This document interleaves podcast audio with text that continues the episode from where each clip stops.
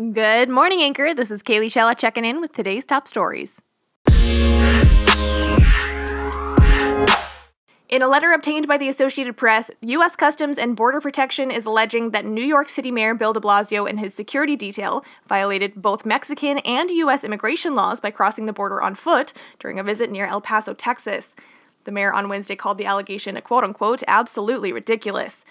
De Blasio, a fierce critic of the Trump administration's immigration policies, went to the Texas border with about 20 other mayors from around the country on June 21st, the day after President Trump signed an order stopping family separations at the border. More than 2,300 families were separated as a result of the administration's zero tolerance policy, which criminally prosecutes anyone caught crossing illegally. The mayors said Trump had failed to address a humanitarian crisis of his own making. De Blasio went to a holding facility for immigrant children but was denied entry. He then went to Mexico to get a better view of the facility. The New York Police Department runs de Blasio's security detail. According to the letter, a uniformed Border Patrol agent noticed a group standing in the Rio Grande floodplain south of the Tornillo, Texas port of entry, taking photos of the holding facility. The agent asked if anyone from Border Patrol or Public Affairs was there to authorize their presence. An NYPD inspector said no, according to the letter, and when the agent asked the group how they arrived, they pointed to Mexico.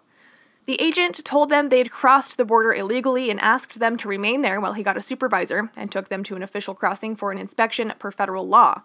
But the group disregarded the order, walking back to their vehicles and driving back to Mexico. They re entered their car through a port of entry about three hours later, the letter said. De Blasio said border agents approved the crossing after his security detail asked to venture into Mexico so the mayor and other elected officials could get a different view of the facility holding youths. De Blasio says the agents checked with their supervisor before allowing the officials' cars to exit and return via normal checkpoint. De Blasio said, quote, While we were there, we were told where the borderline was, and we respected it. He said both times they showed their passports and crossed with approval of agents at the entry point. De Blasio said, quote, Threats by the Trump administration will not stop me from speaking out, and they won't stop my fellow mayors from speaking out, and they won't stop everyday New Yorkers and Americans from speaking out. He said it was an attempt to distract from the government's inhumane policy. A spokesman for the Border Protection had no comment. The federal government has reopened its investigation into the slaying of Emmett Till, the black teenager whose brutal killing in Mississippi shocked the world and helped inspire the civil rights movement more than 60 years ago. The Justice Department told Congress in a report in March that it's reinvestigating Till's slaying in Money, Mississippi in 1955 after receiving new information. The case was closed in 2007 with authorities saying the suspects were dead. A state grand jury didn't file any new charges. Deborah Watts, a cousin of Till's, said she was unaware the case had been reopened until contacted Wednesday by the Associated Press. The federal report sent annually to lawmakers under a law that bears Till's name does not indicate what the new information might be, but it was issued in late March after the publication last year of The Blood of Emmett Till, a book that says a key figure in the case acknowledged lying about events preceding the slaying of the 14 year old youth from Chicago. A Mississippi prosecutor declined comment Thursday on whether federal authorities had given him new information since they reopened the probe. District Attorney Dewayne Richardson said, quote, It's probably always an open case until all the parties have passed away. The book by Timothy B. Tyson quotes a white woman, Carolyn Donham, is acknowledging during a 2008 interview that she wasn't truthful when she testified that Till grabbed her, whistled, and made sexual advances at a store in 1955. Two white men, Donham's then husband Roy Bryant and his half brother J.W. Milam, were charged with murder, but acquitted in the slaying of Till, who had been staying with relatives in northern Mississippi at the time. The men later confessed to the crime in a magazine interview, but weren't retried. Both are now dead. A twice convicted killer who wants to die rather than spend his life in prison was about an hour from eating his final meal Wednesday when he found out a Nevada judge had indefinitely delayed his execution after a pharmaceutical company objected to the use of one of its drugs to put someone to death.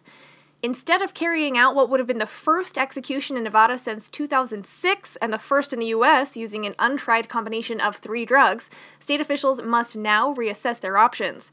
Scott Raymond Dozier, who is 47, was put on suicide watch as a precaution while officials planned a psychological evaluation at the state prison in the remote northeastern city of Ely before he returns to death row. Dozier was also placed on suicide watch after his execution was postponed back in November. Dozier was with family members and two close friends when he found out the execution had been postponed, said his attorney Thomas Ericsson. He wasn't shocked because he knew the drug company's last minute lawsuit could derail things, and there was no outburst or anger, Ericsson said. They didn't immediately talk about their next steps. Dozier has attempted suicide in the past and has said repeatedly that he prefers execution to life behind bars. The Army veteran and former methamphetamine user and dealer told the Las Vegas Review Journal recently, quote, Life in prison isn't a life. Dozier was sentenced to death in 2007 for robbing, killing, and dismembering 22 year old Jeremiah Miller at a Las Vegas motel in 2002. Miller had come to Nevada to buy ingredients to make meth. His decapitated torso was found in a suitcase. In 2005, Dozier was sentenced to 22 years in prison for shooting to death another drug trade associate, whose body was found in 2002 in a shallow grave outside Phoenix. A witness testified Dozier used a sledgehammer to break the victim's limbs so the corpse would fit inside a plastic storage container. It could now be several months before his execution is scheduled again. Thanks for tuning in. See you tonight. Kaylee Chella, out.